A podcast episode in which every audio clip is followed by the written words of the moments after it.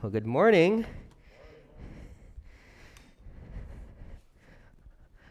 I'm going to do a couple things this morning. First, we have a new member to present to you today. Um, her name is Sabi Nakua. Say your last name right? Yeah. Sabi, would you please stand? Everyone, this is Sabi. She's been going through uh, the member orientation with Pastor Randy, and uh, it is it is Pastor Randy and the elders, uh, Pastor Randy and Pastor Bill's uh, recommendation to put, put her forward for a membership uh, to be received by you, the members. Um, and so, CalLee Baptist Church, if you are a member and uh, and you would like to receive Sabi and in covenant with her, uh, please do so by saying aye. Aye. Those opposed? All right, Sabi, you're a member. Um, you can you can be seated now. Uh, and Sabi, uh, if you can be at the entrance of the church right after service, that way um, that way we can all we can all greet you. Um, and and again, this isn't just we're putting another name on a list, brothers and sisters. You are covenanting with our sister here, and our sister is covenanting with us, and we are promising that we're going to pour ourselves out for her spiritual good, and she will do the same for us. And so do not take this lightly. Uh, this is a joyful time that we get to do life uh, with, with another sister in Christ. And so, um, so when you greet her after service, um, with a, with a holy uh, shaka Uh, or fist bump, uh, um, uh, do so uh, with the weight that all of that brings. Uh, and so thank you, Sabi. We look forward to doing life with you. Um, secondly, uh, I am, I'm, I'm bummed uh, because I was looking forward to hearing Pastor Randy uh, preach uh, today, um, but he is not here today, uh, and it's because the last weekend he went to Oahu uh, for a wedding. And uh, it was it was a great wedding, um, but he may have been exposed to uh, to COVID, and so he is following uh, C D C guidelines, uh, doing everything in his power to uh, to keep us safe uh, and himself and his family safe. And so um, he is at home. He's not showing any symptoms. He's taken uh, several tests. Uh, and still waiting back to hear from, from one more, the P C R test, uh, and that's why he's not here. Um, he was hoping to be here, though, and, and uh, it was going to come down to the literal last second, uh, and so um, you, you, get, you, get, you get me this morning, um, and you get me on only a few days of preparation, so we'll see how this goes.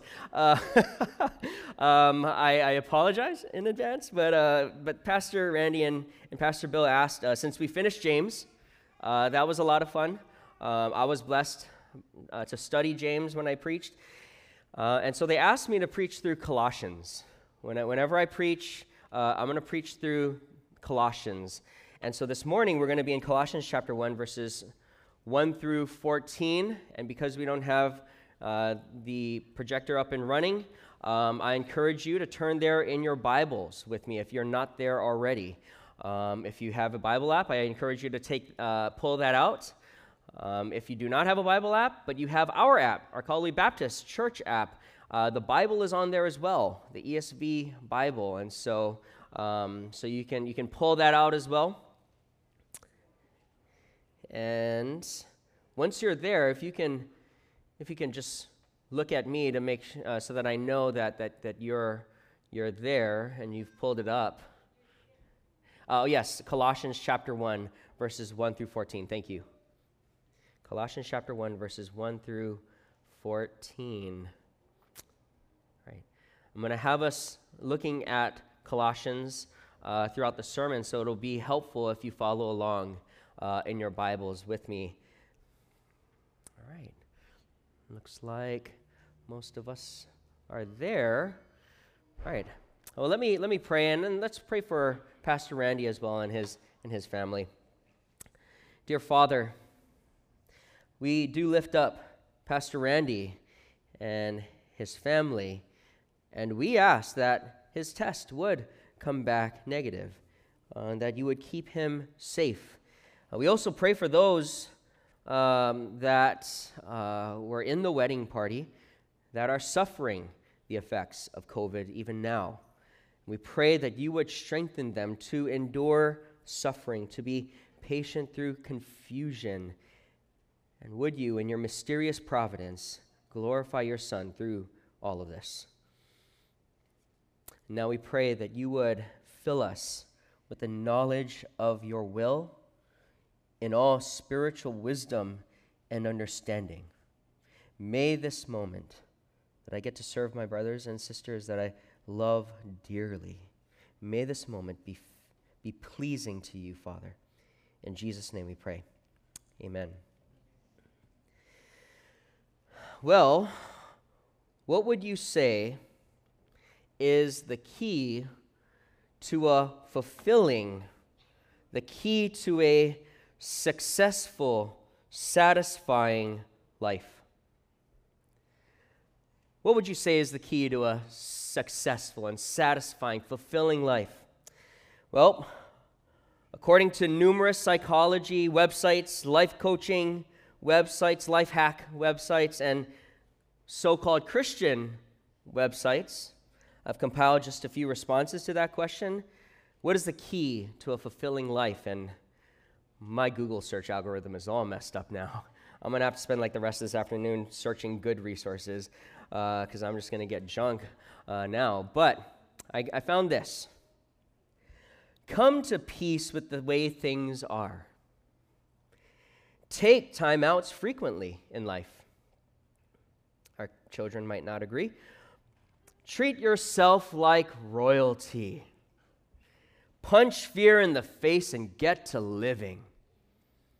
Kick all your negative company to the curb. Learn to enjoy your own company. See the world, any part of it. It was hard to do last year. Visualize. Easier to do last year. Fall into the deepest love of self. Let go of the past. Choose to be happy. Discover the power of your thoughts and words. Now, some of you may be thinking, well, what's, what's wrong with any of that? It doesn't sound too bad. Sound like those things could help. Well, if you dig a little deeper, especially the so-called Christian advice, you'll read things like this. When they say discover the power of your thoughts and words, it means when you think positive, excellent thoughts, you will be propelled toward greatness, inevitably bound for increase, promotion, and God's supernatural blessing. If you think negative thoughts all the time, how can you expect God to bless you? The Bible tells us that we need to tra- be transformed by the renewing of our mind. If you will transform your mind, God will transform your life. Wow, what a gross, gross perversion of that text. Well, as Christians, you may not be so easily fooled. Red, red, red flags might be going off in your head. But what about the key to a life that is pleasing to God? A life that is lived for His glory. A life that is lived in accordance to God's will. That's what we want.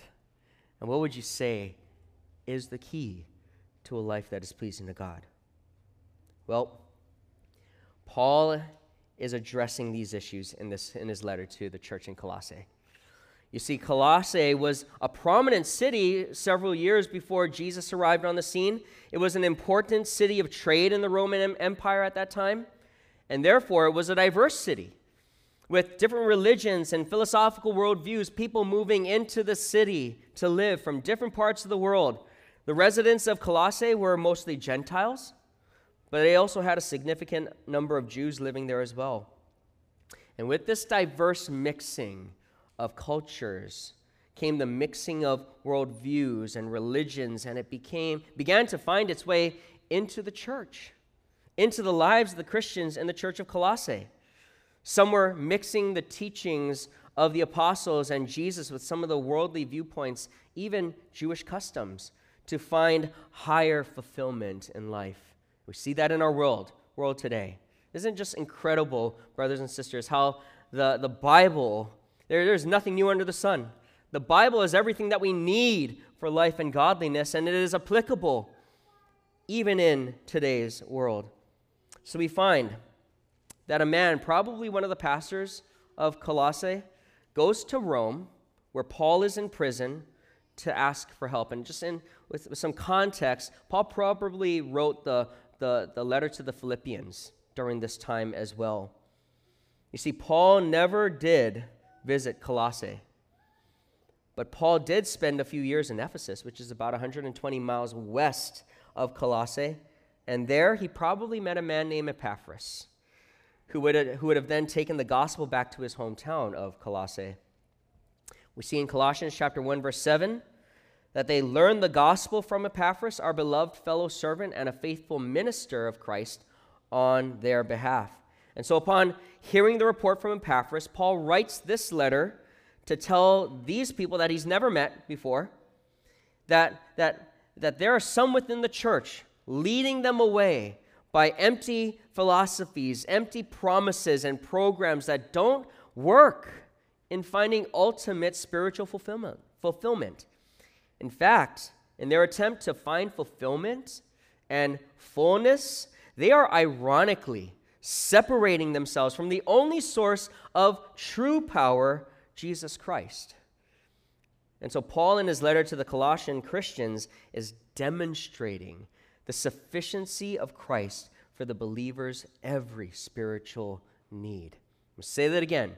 In this letter to the Colossians, the specific Christology that Colossians puts forward is that Paul is demonstrating the sufficiency of Christ for the believer's every need.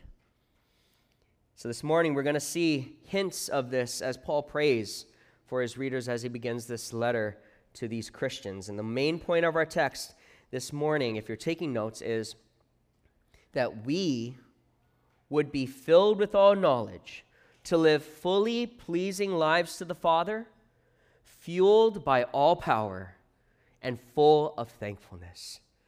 That we would be filled with all knowledge to live fully pleasing lives to the Father, fueled by all power and full of thankfulness. Three points that I believe this text is structured in. First point, for whom Paul prays. Second point, for what does Paul pray? And third point, to whom Paul prays. First point, for whom Paul prays. Second point, for what does Paul pray? Third point, to whom Paul prays. First point, read with me in verses one through eight. It says, Paul, an apostle of Christ Jesus by the will of God, and Timothy our brother, to the saints and faithful brothers in Christ at Colossae, grace to you and peace from God our Father. We always thank God, the Father of our Lord Jesus Christ, when we pray for you, since we heard of your faith in Christ Jesus and of the love that you have for all the saints, because of the hope laid up for you in heaven. Of this you have heard before in the word of the truth, the gospel, which has come to you, as indeed in the whole world it is bearing fruit and increasing, as it also does among you, since the day you heard it and understood the grace of God in truth, just as you learned it from Epaphras, our brother, uh, beloved fellow servant. He is a faithful minister of Christ on your behalf and has made known to us your love in the Spirit. So for whom does Paul pray for? What are the Christians at the church in Colossae like? Well, we know that they are being tempted to be led astray by false teachers, but notice how incredible these Christians are. First of all, Paul calls them saints, literally holy ones, and faithful brothers and sisters in Christ in verse two. Paul also thanks them, thanks God, when he prays for them in, in verse three. And now we can say much about Paul in, the, in verse three, how he always thanks God for them whenever he prays, how much of an example that should be for all of us in our prayer lives. But notice maybe more importantly, and what Paul is getting at, why Paul thanks God so often for these Christians, and it's nothing less than the work of the gospel in their lives. He thanks God for them. Verse four, look with me. Since, because we heard of your faith in Christ Jesus, of the love that you have for all the saints, because of the hope laid up for you in heaven.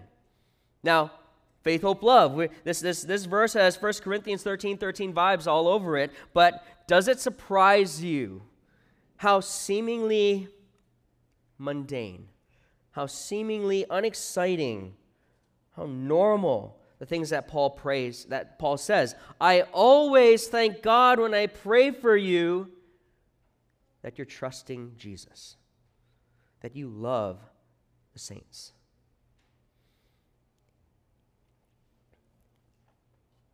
See, these, these truths that are weighty, that they are trusting God, they are loving the saints.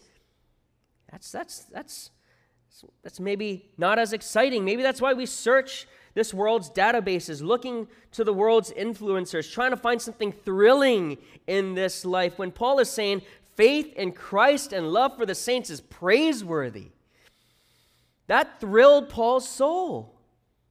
Why? Verse five, because of the hope laid up for you in heaven.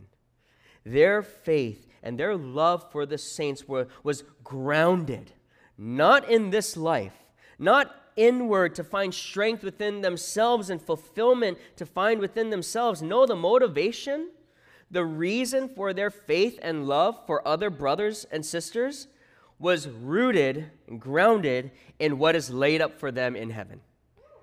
And that hope, Paul says in verse five, of this, that is, of this hope that grounds your faith and love, you have heard before in the word of the truth, the gospel.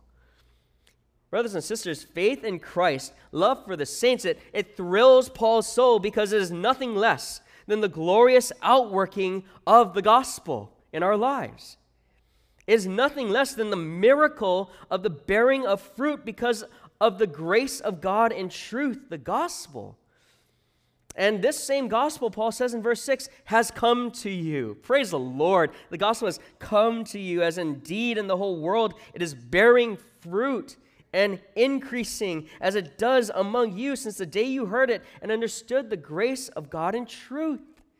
Can you imagine in that first century, he's saying the, the gospel is bearing fruit and increasing all over the world. What a thing to praise the Lord, thanking Him for constantly. It's a miracle. The gospel has come to you, and it's bearing fruit. It's a miracle. Because before, how did these Christians in Colossae live? In Colossians chapter three, verses five through seven, Paul writes, put to death, therefore, what is earthly in you, sexual immorality, impurity, passion, evil desire, and covetousness, which is idolatry. On account of these, the wrath of God is coming. In these you too once walked when you were living in them. Brothers and sisters, do not for one second take for granted by not regularly, constantly, always thanking God for the gift of salvation, the work of God in the gospel. Do not for one second overlook the seed of faith in Christ Jesus in your brothers and sisters around you. When you see others love other brothers and sisters well, thank God for the work of the gospel in the life of that brother or that sister. Paul even mentions in, uh, in verse seven, Epaphras as the one who brought this gospel to the Colossians, and, and he can't help but testify to all the fruit in Epaphras' life, that, that he is a loved fellow servant, a faithful minister of Christ on their behalf. And in verse eight, he, he's told Paul about their love, the Colossians' love, so that Paul can now give thanks for the work of the gospel in the work of in, in the Colossians. And at the end of this letter, Paul will spend two more verses talking about this man, Epaphras, In Colossians chapter four, verse twelve through thirteen, Paul says, Epaphras, who is one of you, a, a servant of Christ Jesus, greets you, always struggling on your behalf in his prayers, that you may stand mature and fully assured in all the will of God. For I bear him witness that he has worked hard for you and for those in Laodicea and Hierapolis. What a man. Brothers and sisters, how often do we give thanks for the work of the gospel in the lives of others in this congregation? Do you thank God always for the seed of faith, for the love that we see among each other? Are you tempted to look at each other and think, well, they have so much of the world's outlook. They don't have a proper understanding of what it should look like to, to love others. They don't love me that way that they love others. They have flaws in their understanding of God, and ah, you know what, I'm just, I'm just going to leave and find another group of people who have it more together. Yes, we fail, and yes, Paul is going to address what's wrong in this church. But Paul's heart was thrilled, so much so that he's giving thanks to God always for these Christians. Brothers and sisters, we are not greater than Paul in this respect. Give thanks for the seed of faith that you see in each other. And just for a moment, spend some time giving thanks for the ways I see faith in Christ Jesus and the love for the saints here at K B C. And if I had a few more days to prepare, this would have been a longer section with more sp- specific examples. But I just, I just want to thank the Lord for the way we see faith here at K B C, to, to point out the Epaphrases in our church.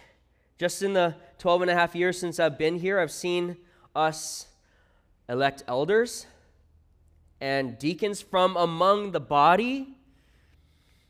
That's faith, because we haven't done that before. We, we haven't, the, the churches around us, that's, that wasn't the common practice. But we, we, in faith, selected elders and deacons. We've gone through heart-wrenching, the heart-wrenching process of church discipline.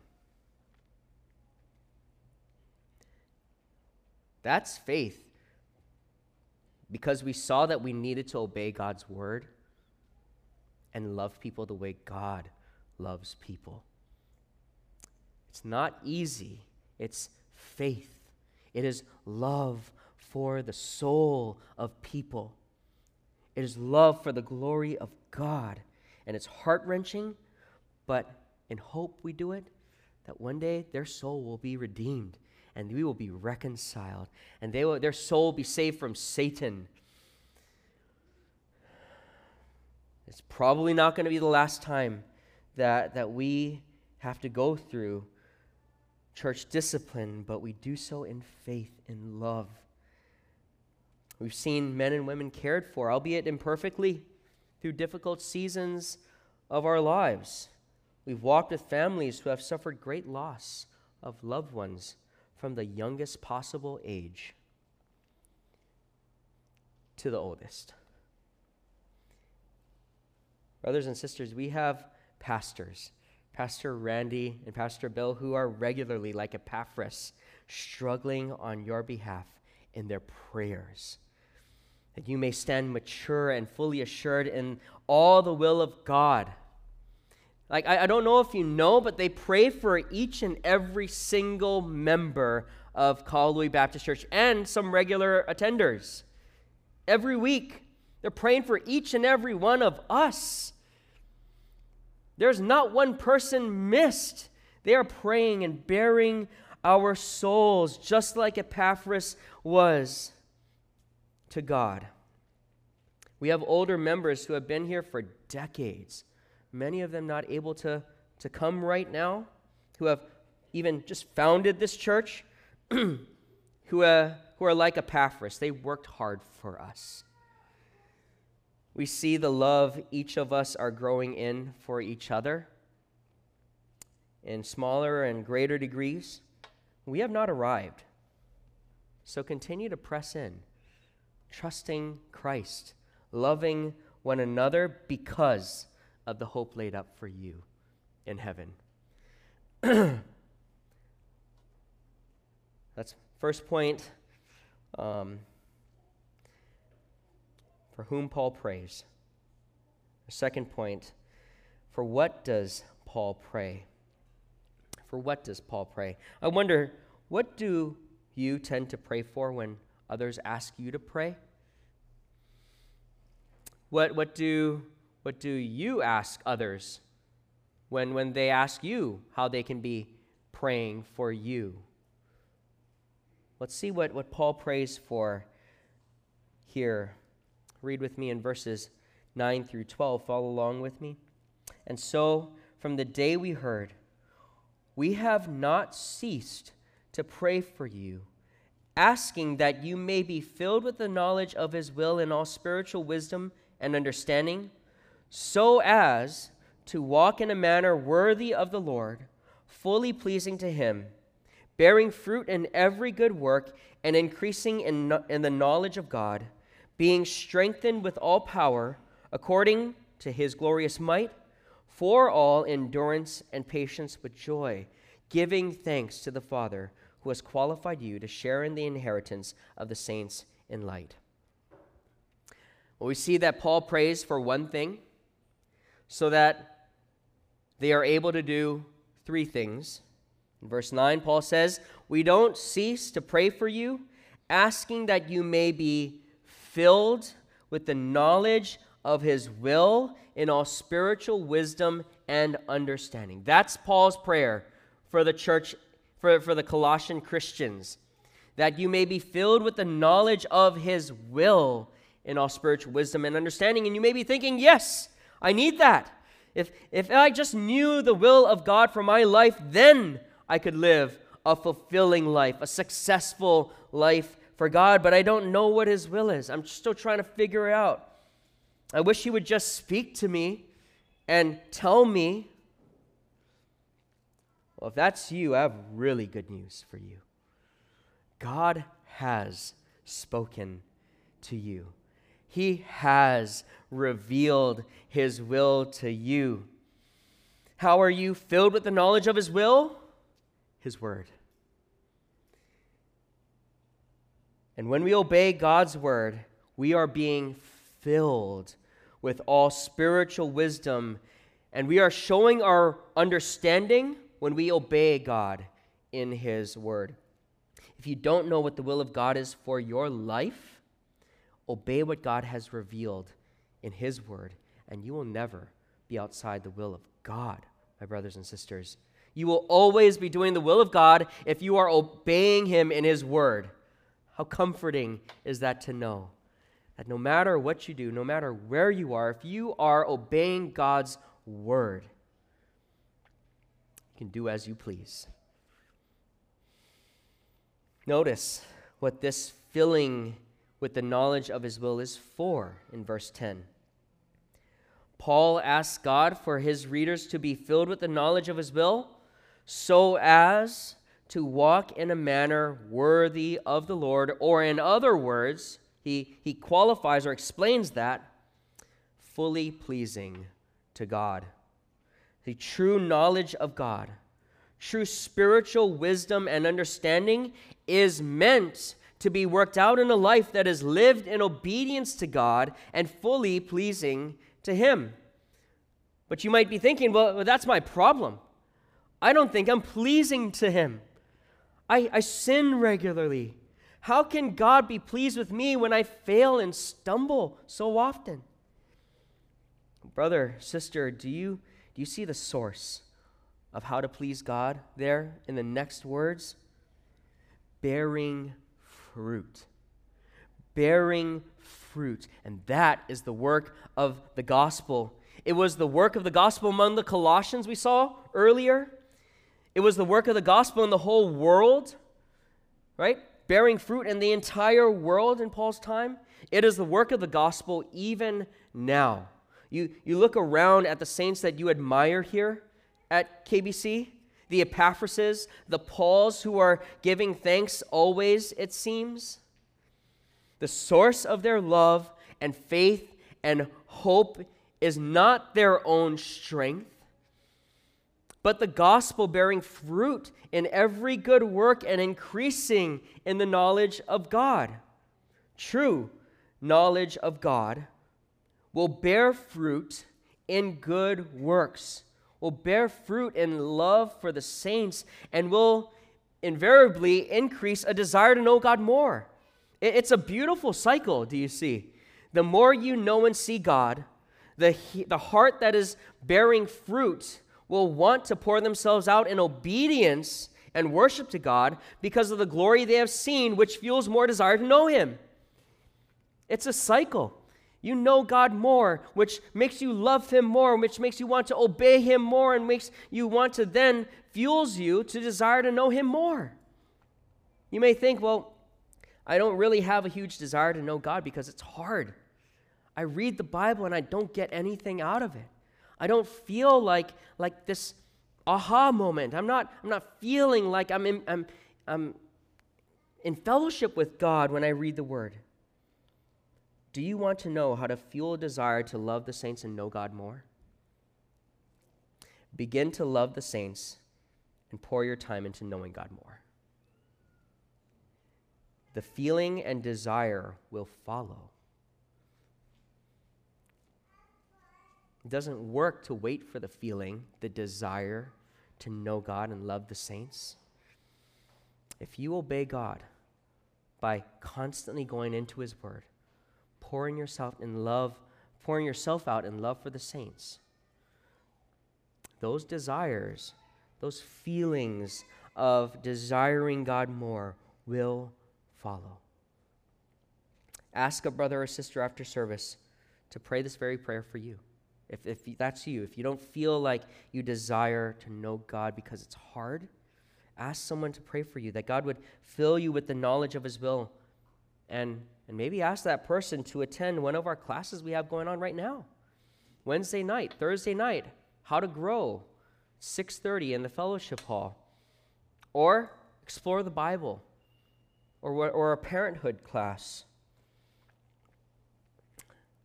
Secondly, this filling with the knowledge of His will is for, verse ten, being strengthened with all power according to His glorious might, for all endurance and patience with joy.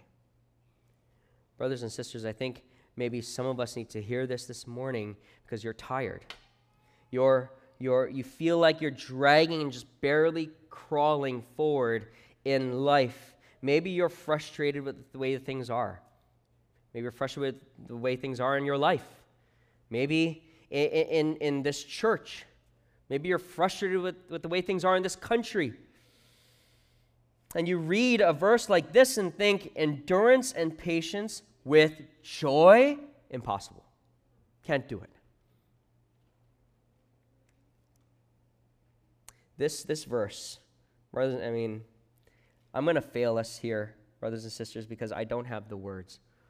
I don't have the eloquence to communicate the glory here for you. Because Paul is not just praying that you would be strengthened with power to endure with patience. Paul is asking God that they be strengthened with all power, all endurance. That word all means to the highest degree, complete, unlimited. Paul is asking God to strengthen, and even that word is the same as power, that we would be powered by God with the greatest power imaginable. Strengthened by God with the greatest, greatest strength possible. Unlimited power. According to His glorious might. Literally, the might of His glory.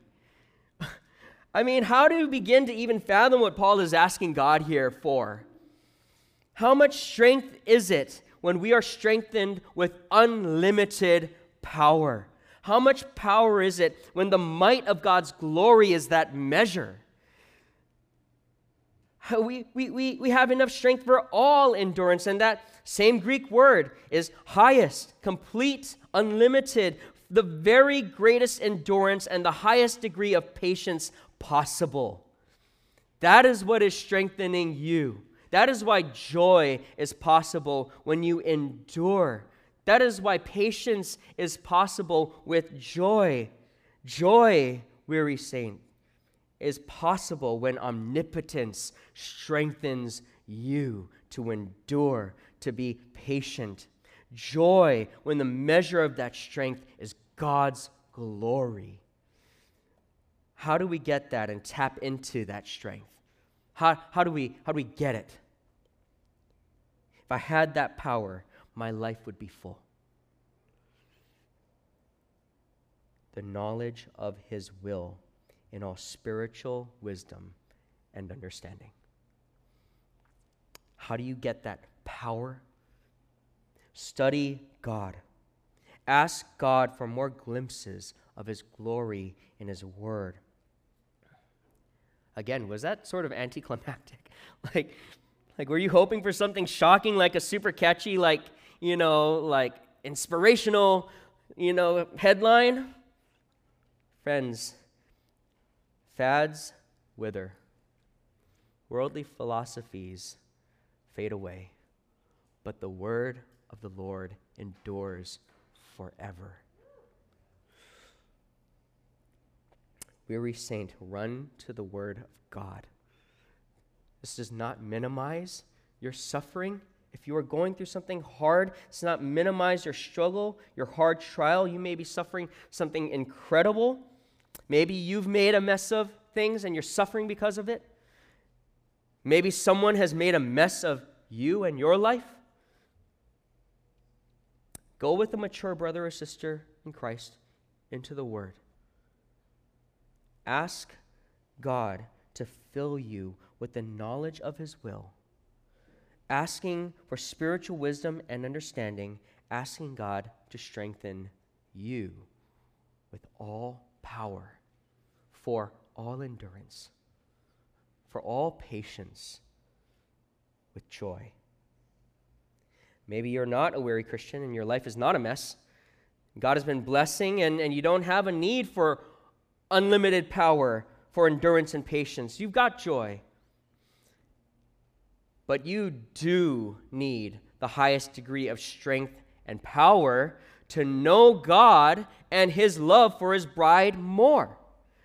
I know this because we will never exhaust the love of God. Look at what Paul says in Ephesians chapter three, verse fourteen through twenty. And if you want to turn there, you can. But just listen, for this reason, I bow my knees before the Father. So Paul is now praying, from whom every family in heaven and on earth is named, that according to the riches of his glory, the might of his glory, the riches of his glory, he may grant you to be strengthened with power through his Spirit in your inner being. Sound familiar? So that Christ may dwell in your hearts through faith, that you, being rooted and grounded in love, may have strength to comprehend. So we need, we need the strength to do something, to comprehend with all the saints what is the breadth and length and height and depth, and to know the love of Christ that surpasses knowledge, that you may be filled with all the fullness of God. You hear the same words. Now to him who is able to do far more abundantly than we ask or think, just what Paul just asked for. He's going to do more than that, which is mind-blowing. Can't even imagine that. According to the power at work within us, to him be glory in the church and in Christ Jesus throughout all generations, forever and ever. Amen. Brothers and sisters, you may not be weary, you, you may have joy, but you still need all power to know and understand the love of God, to be filled with all knowledge of his will, with spiritual wisdom and understanding. You need that power still. And you will eventually need that for endurance and patience. And just in case you think, well, that's not the same thing, Very next verse, chapter four, verse one. I, therefore, a prisoner for the Lord, urge you to walk in a manner worthy of the calling to which you have been called. It's just exactly what Paul prays for the, for the Colossians, that we'd be walking worthy, pleasing to the Lord, bearing fruit. So thirdly, Paul asks God that they may be filled with the knowledge of his will in all wisdom and understanding, such that it fuels their thanks to God, because it is from God that all these things come down to us. Look at verse twelve. Giving thanks to the Father who has qualified you to share in the inheritance of the saints. You see, brothers and sisters, everything that Paul prays for, the knowledge of his will so that we can walk in a manner pleasing to God, bearing fruit, increasing in good works, unlimited strength to endure and be patient with joy, faith, love uh, for the saints, hope and future grace. It's all from God, not from us. Where do we look for fullness, for satisfaction, for help? Well, the false teachers in Colossae want these Christians to look outside the Word of God, to look inside themselves. In Colossians two eighteen, resulting in being puffed up, prideful. It's because they're trying to generate this righteousness. They're trying to generate this fulfillment, this satisfaction. And so they are prideful without reason, Paul says. It makes no sense. No, look to God. Give thanks to God because it's all from Him. And our third point is obvious, but brothers and sisters, we don't want to miss the glory here on display. Point number three, to whom Paul prays. To whom Paul prays. Once again, not only will my words fail here, but we don't have enough time to do these verses justice. We will forever praise God for the glory here found in verses twelve through fourteen. Look with me there. Giving thanks to the Father. What has the Father done? Who has qualified you to share in the inheritance of the saints in light. He has delivered us from the domain of darkness and transferred us to the kingdom of His beloved Son, in whom we have redemption, the forgiveness of sins.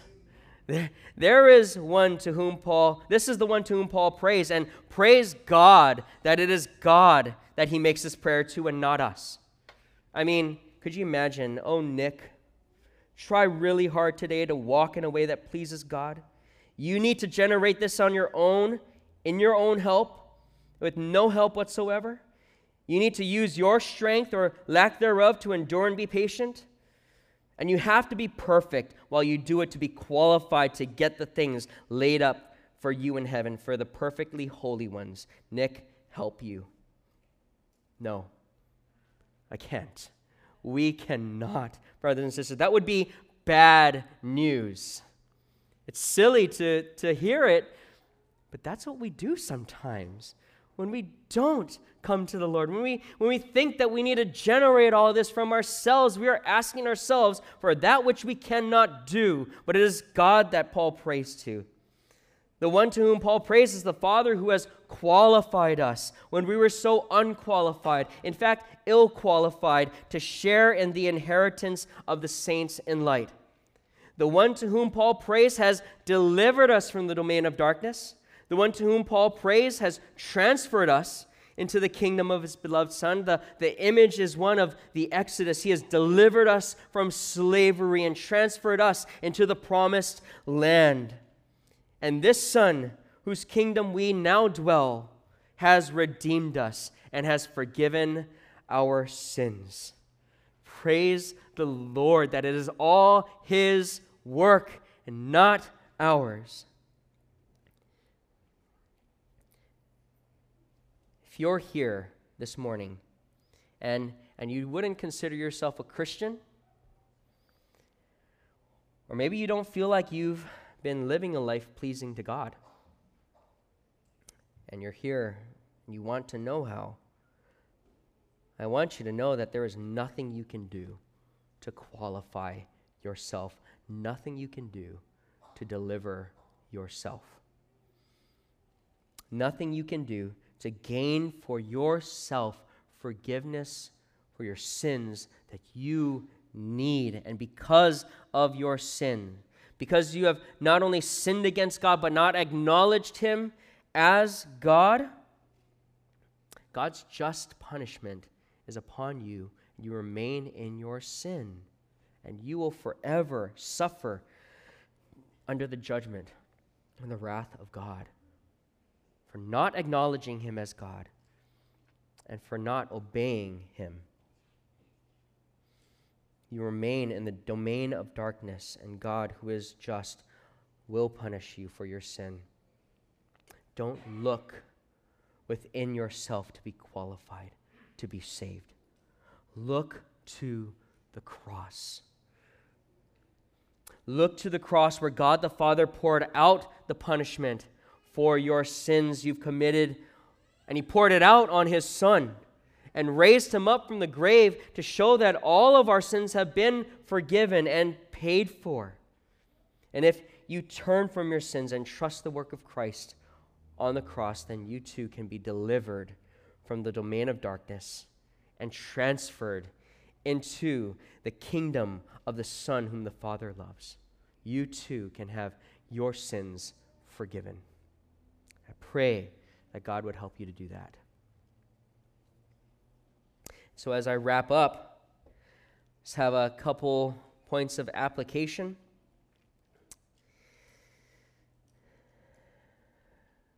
Members of K B C, how often do you pray for the other brothers and sisters here that you have covenanted with?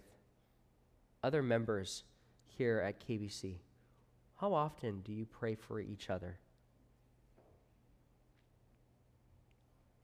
Maybe in contrast, how often are you tempted to think or speak poorly of each other?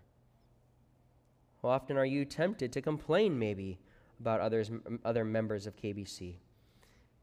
I don't ask that to, to shame you, only to maybe expose an imbalance that God wants to expose. What are our words like when we go to the Father? Are we even bearing each other before the throne of God, or are we more tempted to talk about each other in other ways? See, Paul thanks God for the faith he sees in the Christians at Colossae. He sees measures of love. He sees the work of the gospel in the lives of these young Christians. They are flawed. They're, they have, they have, they need correction, but he can thank God for them. You too can thank God for the members here at K B C.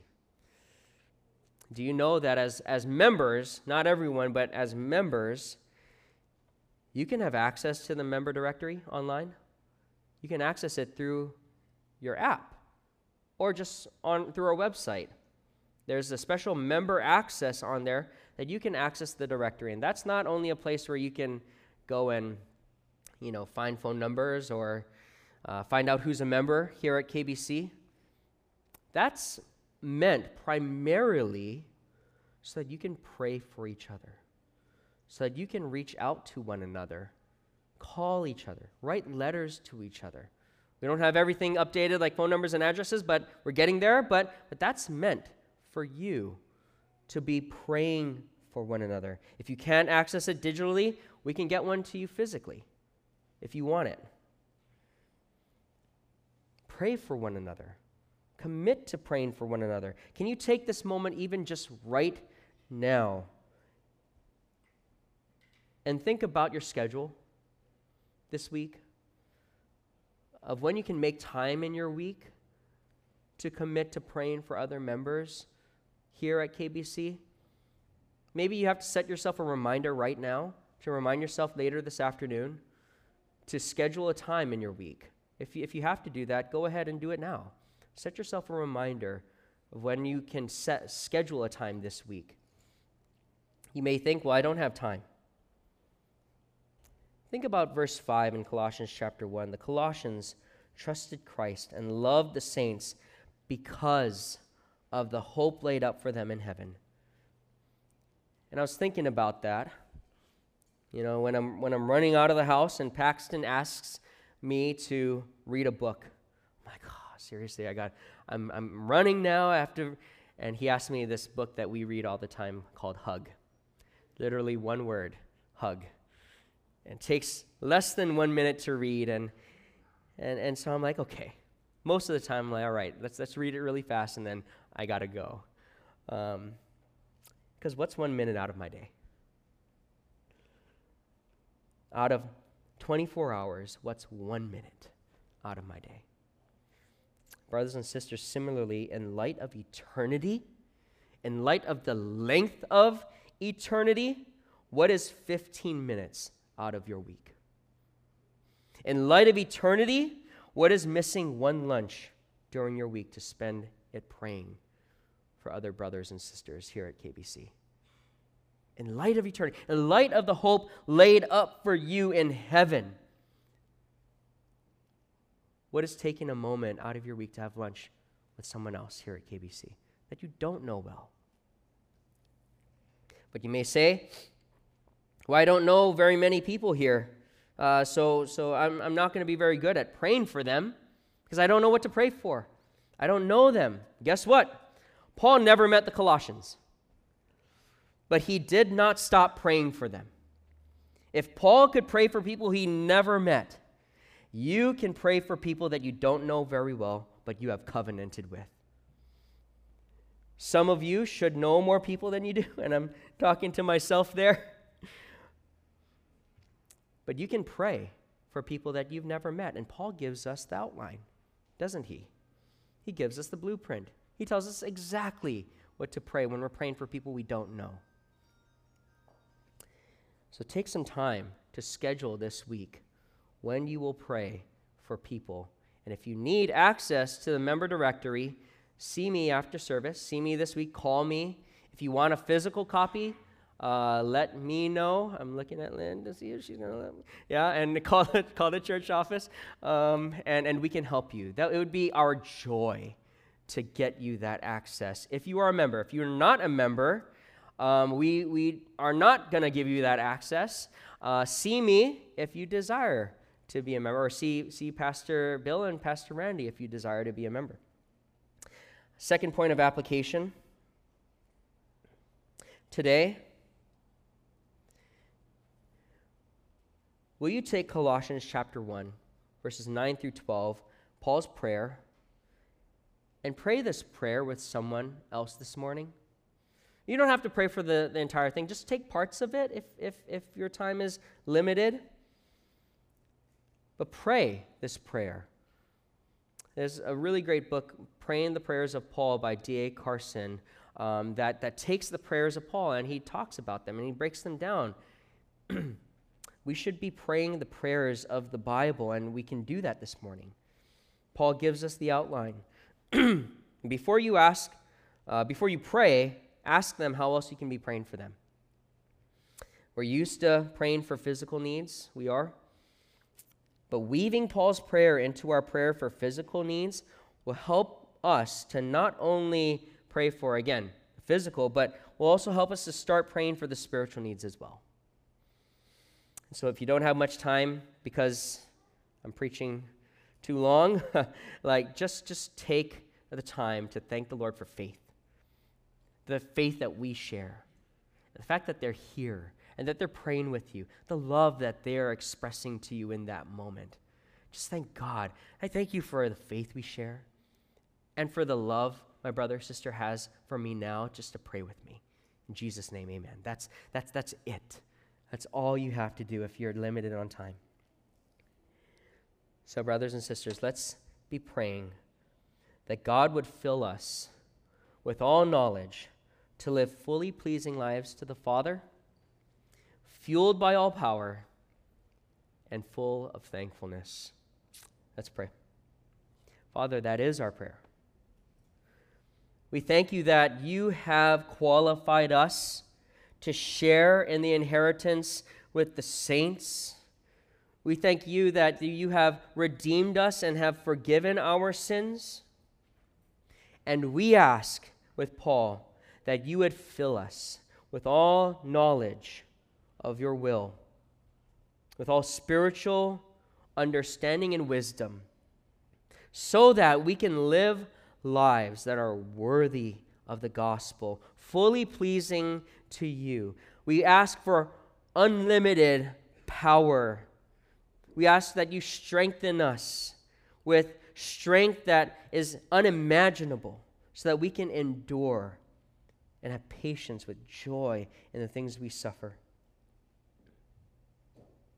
And we thank you. We thank you, Father, for all of this. That is a, a bearing of fruit, a working out of the gospel that you have implanted into our lives. So, Father, would you receive glory among your church this morning as we go and as we do the things that we have seen in your word. In Jesus' name we pray. Amen.